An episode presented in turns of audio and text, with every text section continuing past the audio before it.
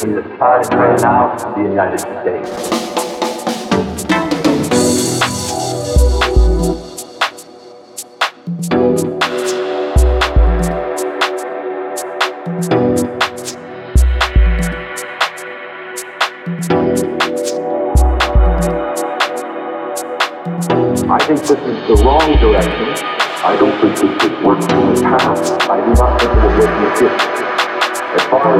experience counts and whether that is experience that counts.